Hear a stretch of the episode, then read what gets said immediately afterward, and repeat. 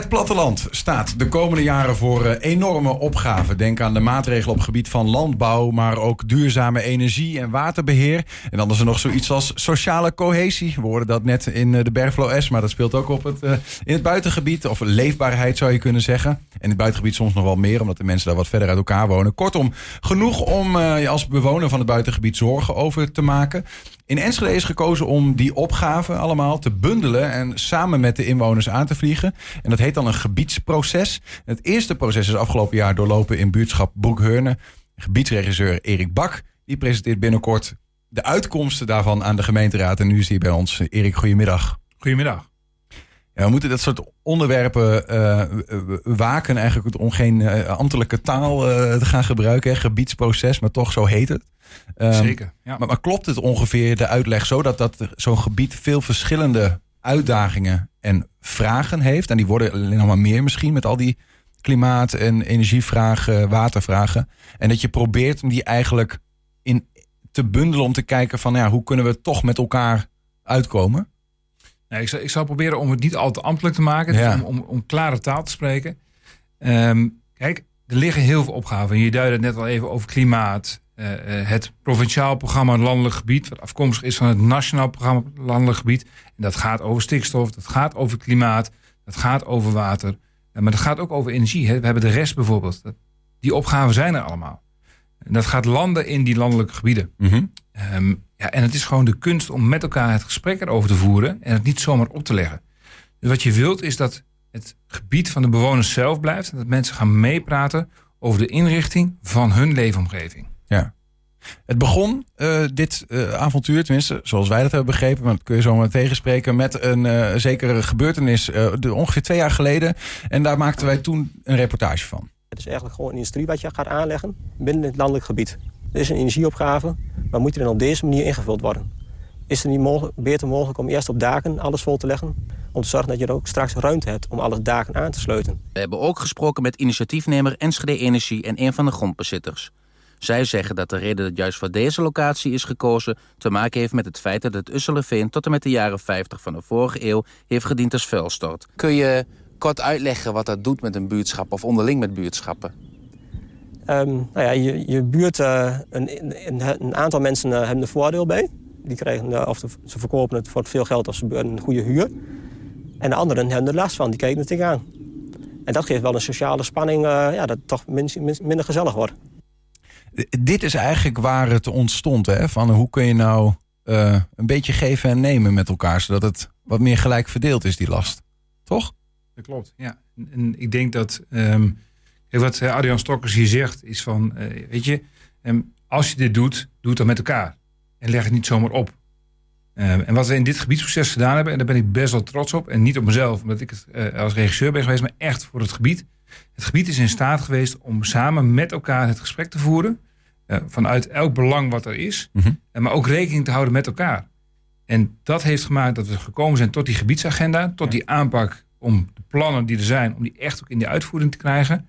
Uh, en dat respect voor elkaar, dat heeft wel heel erg die broekhurne gekenmerkt. En daar ben ik echt hartstikke trots op dat de mensen dat hebben gedaan. Moet ik me dan uh, concreet voorstellen dat bijvoorbeeld, hè, we hebben het hier, uh, dit ging om een zonnepark van 35 hectare, waar ja. iemand van zegt, ja, daar ben ik gewoon niet blij mee. Maar dat er in, in dan zo'n proces wordt gekeken van, nou, maar wat, wat wil jij dan? En wat heb jij dan nodig? En kunnen we dan jou tegemoetkomen op een ander gebied, zodat je op, op die manier die puzzel eigenlijk legt? Ja, maar je moet het niet zien als, als, als ruilhandel, maar je moet het wel zien als het leggen van die puzzel. Ja. He, dat zonneveld, daar hebben we opnieuw naar gekeken. Um, het idee van de initiatiefnemers, is dat wel de juiste opzet? Past dat wel in de omgeving? Past dat ook in nou, de, het landschap wat we hebben in de Broekhurne? Mm -hmm. Daar hebben we heel goede analyses op gedaan. We zijn daar met elkaar in gesprek gegaan, met uh, de boeren in gesprek, met de inwoners in gesprek. En uiteindelijk heeft dat geleid tot een ander vormgegeven zonnepark. Het ziet er fraaier uit, het is beter ingericht. Een grotere? Zelfs een grotere, ja. 50 hectare? Nou, dat is niet helemaal waar. Oh. Uh, het is 45 hectare geworden, oh. bruto. Ja. En maar vervolgens moet het ook aangekleed worden. En netto heb je dan een park van 29 hectare. Ja. Maar we hebben ook de discussie over windenergie gehad. Hm. En die hebben jullie ongetwijfeld ook meegekregen. Zeker. En die discussie over windenergie, die hebben we ook met elkaar gedaan. Dus in het gebied met elkaar onafhankelijk, voor, hè, onafhankelijk aangeven van wat betekent dat nu? Wat zijn de voors? Wat zijn de tegens? En dan samen de afweging maken. Maar wat willen we dan? Ja. En past het wel in combinatie met een zonneveld? En is het niet te veel? Want de boeren zeiden, doe ons maar de windmolen en laten we het land behouden voor de landbouw. Mhm. en, ehm, maar ook de boeren hebben toen gezegd, nou, maar wij wonen er niet heel erg dichtbij. Laten de bewoners die er nu heel dichtbij wonen, laten die nu besluiten of ze voor wind zijn of dat ze toch liever zon hebben. En dat soort maar dan geven leveren ze dus wel wat in, wat dat betreft. Ja. Want ze leveren die 45 hectare landbouwgrond. Ja, maar er zijn ook ondernemers die zelf een keuze gemaakt hebben. Wij willen iets anders gaan doen. Ja. Of hè, we, zijn, we willen verplaatsen, we willen naar een andere locatie toe. Of we zijn nou, pensioengerechtigd. Uh, ieder ondernemer heeft daar zijn eigen motivatie voor. Uh, en dat maakt uiteindelijk dat je dat ook weer kunt toepassen in de andere opgaven. Want het betekent ook minder dieren in de broekhurnen. Dat betekent dat andere ondernemers weer verder kunnen. Want in het provinciaal programma Landelijk Gebied ja, staat ook een eis op stikstof. Ja. Staat een eis op minder dieren houden in het gebied. Ja, en zo ga je dingen combineren en leg je die hele puzzel, die leg je, zoals jij net zelf zegt. Ja, en dan kom je tot een mooie aanpak.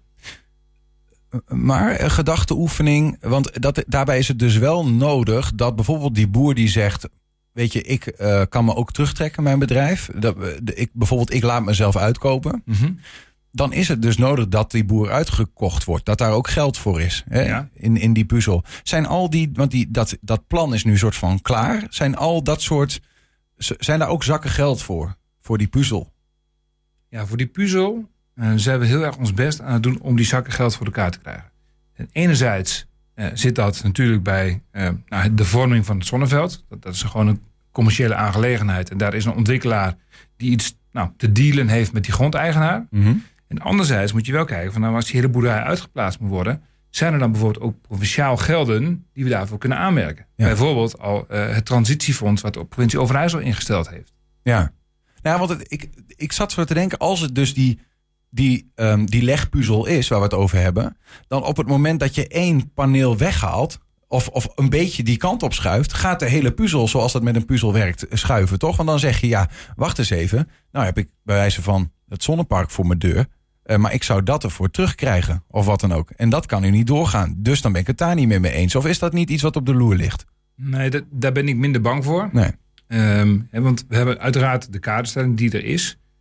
Um, en als je met elkaar goed in gesprek bent. Wat bedoel je daarmee, kaderstelling? Je hebt wel iets te realiseren. Hè? Dus vanuit de overheid wordt wel gezegd: er zijn een aantal zaken die er gedaan moeten worden. Alleen het gebied is vrij hoe je tot die inrichting komt. Ja. Um, en we hebben nu een gebiedsagenda gemaakt. Laten we zeggen, we hebben het plan gemaakt op hoofdlijnen. Dat brengen we naar uitvoering toe. Ja. En dan kan je op een briefje geven. In die uitvoering ga je dingen tegenkomen die anders zijn dan dat we bij het plan bedacht hebben. Want de wereld verandert, uh, mensen veranderen. Uh, en over een jaar is het niet meer hetzelfde dan dat het nu is. Mm -hmm. En de kunst is om elkaar blijvend vast te houden. Dus ook, ook in het vervolgproces, dus wat hierna komt. Elkaar blijvend vast te houden, blijvend dat gesprek te voeren. Ja. En verschillende belangengroepen te verenigen, met elkaar in gesprek te laten gaan. En continu die afweging te maken van jongens, hoe komen we nu zo dicht mogelijk bij het plan uit? Ook als de wereld verandert. Die initiële vraag, hè, waardoor eigenlijk dit hele vraagstuk ontstond, waardoor bijvoorbeeld ook het zonnepark waar we het net zagen zich aandiende, die, die, komt allemaal vanuit nou ja, vragen die we met elkaar als overheid, want het zijn we toch met elkaar zou ik maar zeggen, in ieder geval die de overheid oplegt min of meer. Hè. Ja. Dit, dit, zijn de opgaven.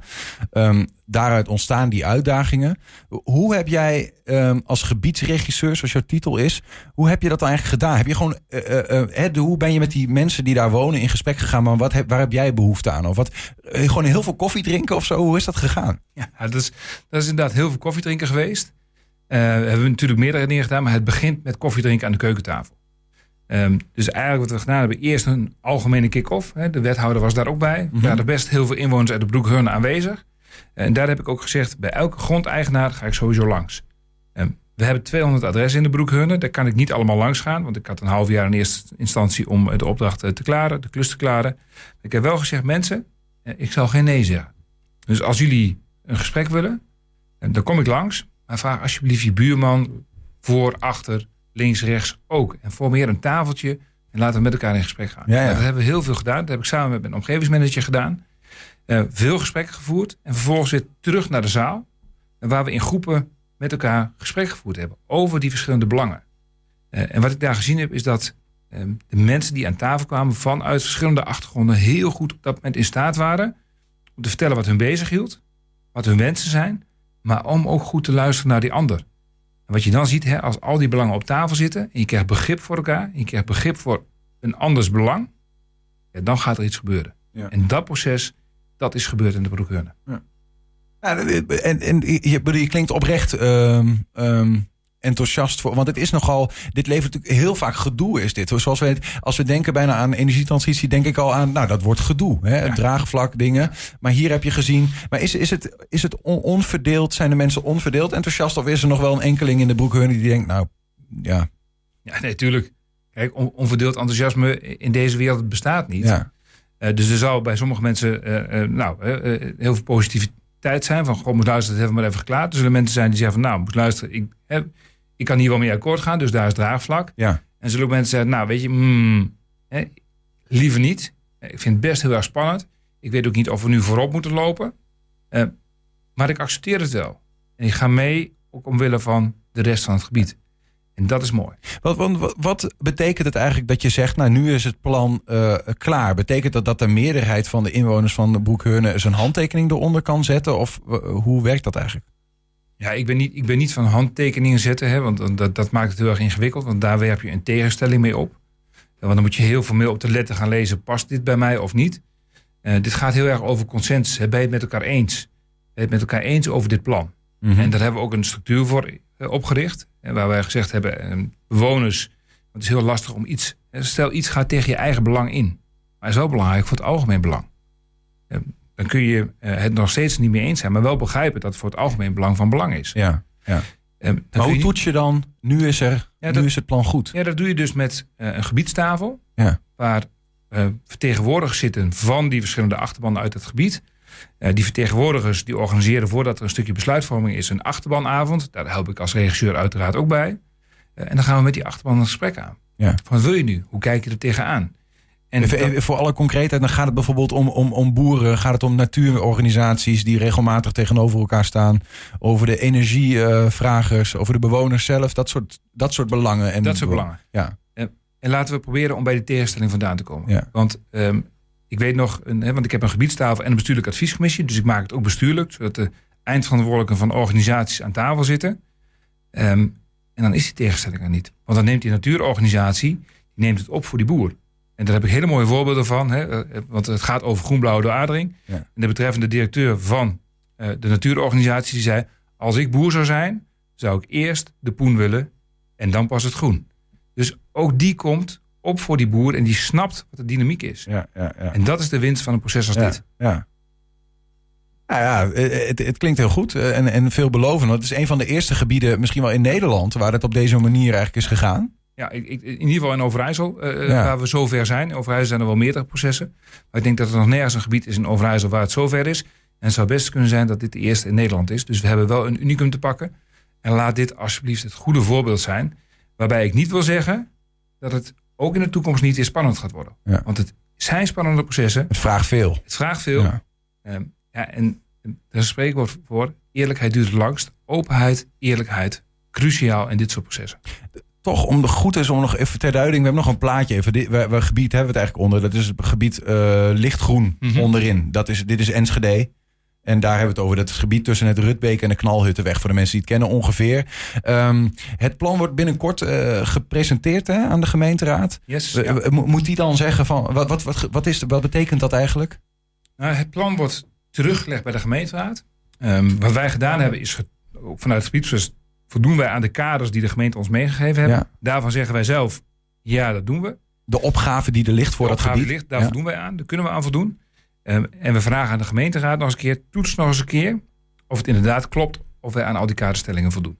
En als dat het geval is, ja, dan ehm, zal de gemeenteraad naar mijn idee ook aangeven, moet luisteren, het is een prima plan. Sterker nog, ik heb begrepen dat in dat geval de Broekheurne eigenlijk al twee keer zoveel aan zijn doelstellingen voldoet van 2030 dan ze zouden moeten.